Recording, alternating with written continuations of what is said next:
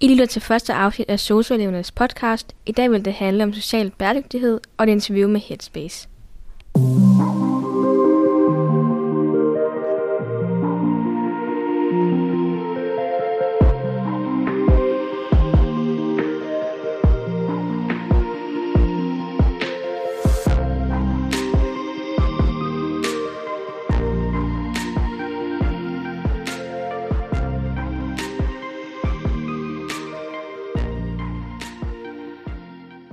Hej alle sammen, og velkommen til vores podcast. Mit navn er Isabella. Jeg hedder Nicoline. Og jeg hedder Stephanie. Vi kommer fra SOSU-Syd og laver lige nu en podcast om social bæredygtighed til vores velfærd, der handler om verdens mål og podcast. Og som sagt er vores tema for denne her podcast social bæredygtighed, og vi sætter fokus på sundheden og trivslen i samfundet, og hvilken betydning det har for samfundet. Men allerførst, ved nogen af jer overhovedet, hvad social bæredygtighed er? Altså jeg ved, at det er under et af de sytten verdensmål, hvor der i samfundet skal fokuseres på social bæredygtighed og sikre den sociale retfærdighed. Og så vidt jeg husker, så sætter det fokus på menneskers velvære, deres adfærd og velbefindende for at skabe et mere bæredygtigt samfund. Jo, det har du helt ret i. Det dækker vist over flere forskellige verdensmål, for det handler jo både om at afskaffe fattigdom og at stoppe sulten i verden. Plus det også handler om at få en kvalitetsuddannelse, og øhm, for det hører nemlig også under social bæredygtighed, sammen med selvfølgelig sundheden og trivslen. Ja, der hører mange emner under social bæredygtighed. Det er også ligestilling, retfærdighed og stærke institutioner. Det er et komplekst emne, men er det et meget vigtigt verdensmål? Ja, det er faktisk et rigtig vigtigt verdensmål, fordi at det faktisk generelt sørger for, at folk lever længere i verdenen. Ja, men målet er jo også at sikre, at der er færre, der dør, at alle mennesker sikres et godt helbred. Gør det egentlig allerede en forskel lige nu? Vi kan mærke en del her på SOSU-Syd. Ja, det er der også grunden til, at vi skal ud og gå hver morgen. Det er jo med til at sørge for, at vi får noget motion ind i vores hverdag.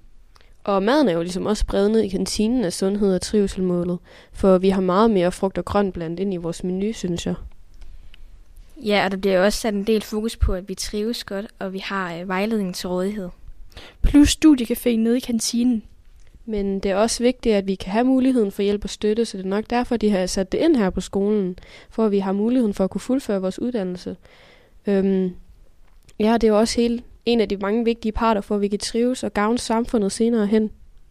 Derfor findes der jo også mange frivillige organisationer, der står til rådighed for folk, der føler sig ensomme eller mangler et sted at kunne snakke med folk, der har det ligesom en. Har vi ikke sådan et sted liggende i nærheden? Jo, nede på fjerde maj-kollegiet, tror jeg. Nå ja, Headspace, ikke? Jo, så vidt jeg husker, det er i hvert fald navnet på stedet. Hvad er det egentlig? Headspace er et sted, hvor alle kan komme helt gratis anonymt og snakke om deres problemer, som der går dem på. Det er vist også noget med, at det kom til Danmark i omkring to tusind og tretten, tror jeg, for at unge ikke øh, skulle leve i mistrivsel og være overtagen til, at de ikke gennemfører en uddannelse eller får mulighed for at blive en del af samfundet. Og vi fik jo faktisk også lov til at interviewe Renate fra Headspace, hvor vi stiller hende nogle spørgsmål om social bæredygtighed og deres holdninger til det. Hej Renate, og tak fordi vi måtte interviewe dig. Øhm, vil du starte med at fortælle lidt om, øh, hvad dit job egentlig går ud på her ved Headspace? Hej, øh, det vil jeg rigtig gerne. Øhm, jeg er ansat som ungerådgiver i Headspace, og øh, jeg startede egentlig i to tusind og nitten, hvor jeg var frivillig, og blev så ansat som ungerådgiver i tyve tyve. Øh, min primære opgave, det er at have samtaler med unge. Samtidig så er det jo sådan, at Headspace, det er sådan, at det er drevet af frivillige, eller det vil sige, det er primært de frivillige, det skal have samtaler med de unge, så, så min, en stor del af min opgave, det er også at klæde de frivillige på til at kunne gennemføre samtaleforløb med unge, øh, give dem en introuddannelse som ungerådgiver, Øh, og spare med dem, sikre mig, at øh, de unge de får en ordentlig kvalitet. Så øh, har jeg også øh, opgaver som, som øh, i forhold til synlighedsopgaver, ud at holde oplæg over øh, skoler, øh, har workshops, er med til messer, øh, har øh, besøg, for eksempel af jer tre øh, skoleelever, eller har altså samarbejdspartnere, som kommer og besøger og har møder med dem. Ved du, hvad social bæredygtighed egentlig er? Øhm, ja, det er jo faktisk primært det, som, som Headspace øh, består af, øh, i forhold til at, at øh, sørge for en bedre trivsel i de unge mennesker øh, med, med mindst mulig indgriben. Altså når man er ung og kommer her i Headspace, så er man jo anonym.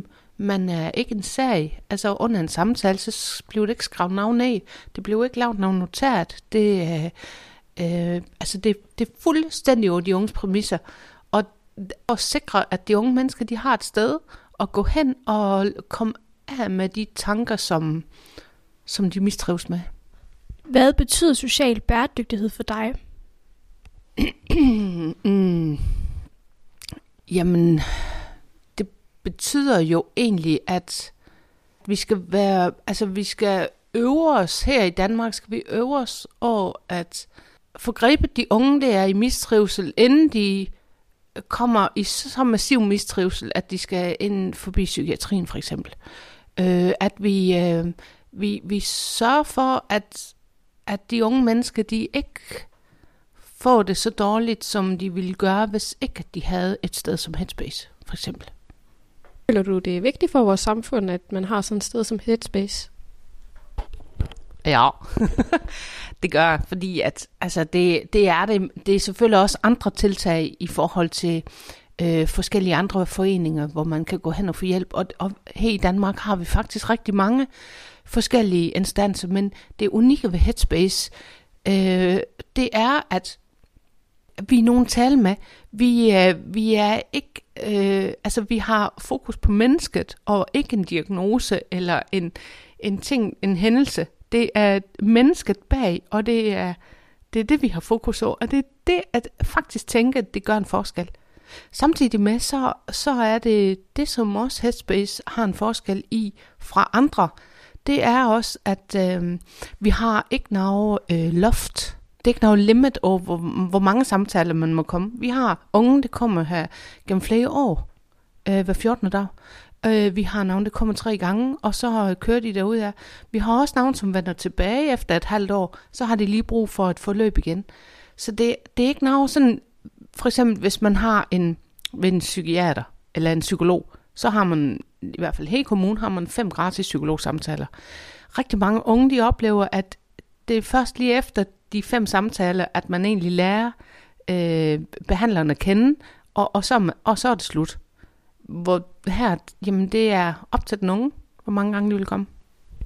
Hvorfor blev Headspace grundet? Det, øh, Headspace er en, en del af det sociale netværk.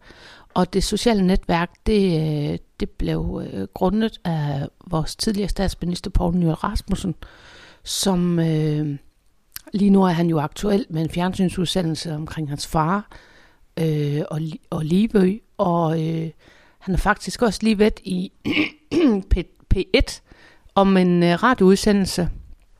Den kan I gå ind og søge i forhold til det der med hans far. Og så faktisk nævner han også rigtig meget om det sociale netværk og Headspace. Øh, og det er jo fordi, at han selv har haft mistrivsel inde på livet, blandt andet med hans far. Og også hans egen datter, som jo og tragisk vis tog sit eget liv, øh, fordi hun ikke rigtig passer den i, i systemet og øh, var i psykisk mistrivsel. Og så tænkte han, det kan vi gøre bedre. Og øh, hævde så Headspace hjem fra Australien og ændrede det lidt, og det er så det, det er i dag. Hvordan gavner jeres arbejde til et med bedre og bæredygtigt samfund i dag?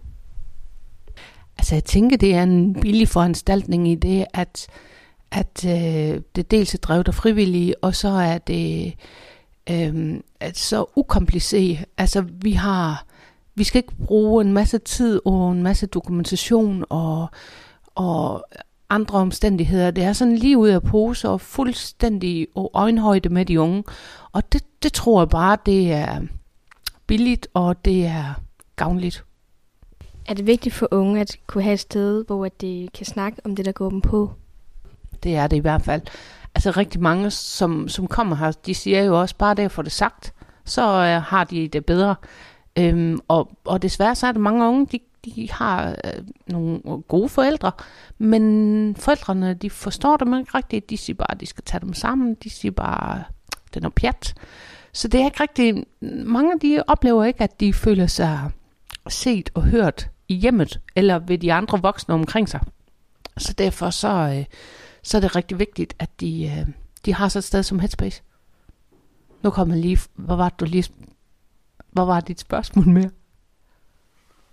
Øhm, er det vigtigt for unge at kunne have et sted, hvor de kan snakke om det, der går om hovedet? Ja, det er rigtigt. Ja, og det er vigtigt. Det er jo sådan et, et, et spøgelse. Det er et spøgelse i mørke. Men når det så bliver lyst, så er spøgelset ikke nær så vildt og uhyggeligt. Og det er faktisk det samme med problemer. At hvis først de bliver sagt, det kan godt være, at de fylder rigtig meget op i ens hoved. Men når først de bliver sagt, så er de måske sådan lidt med til at tage følge.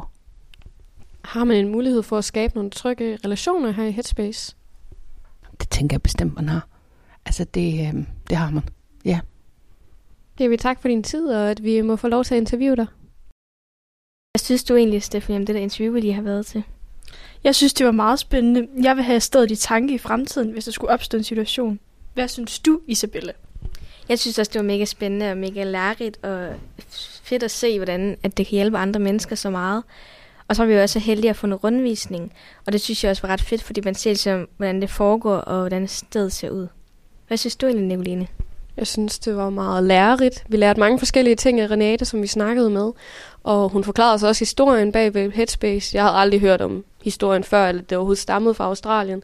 Så jeg tænker, at det er nogle ting, vi kommer til at tænke over selv. Og så også, at det er i gang med at lave et program. Lidt ligesom vi også er i gang med at lave en podcast lige nu. Um, og så synes jeg også, da vi fik rundvisningen, så vi også den store væg, der var blevet lavet med alle de frivillige, der arbejdede. Og det var, jeg synes, det var utroligt at se, hvor så mange frivillige der var. Hvad synes du, Isabella? Jeg synes også, det er fedt at se, at der er så mange, der har lyst til at arbejde med det frivilligt og kunne gøre en stor forskel. Var det noget, I kunne forestille jer at lave? Altså, jeg ved ikke med mig selv, øhm, så skulle jeg lige finde tid i min fritid, men jeg kunne faktisk godt tænke mig at prøve det på et tidspunkt. Hvad med dig, Stephanie?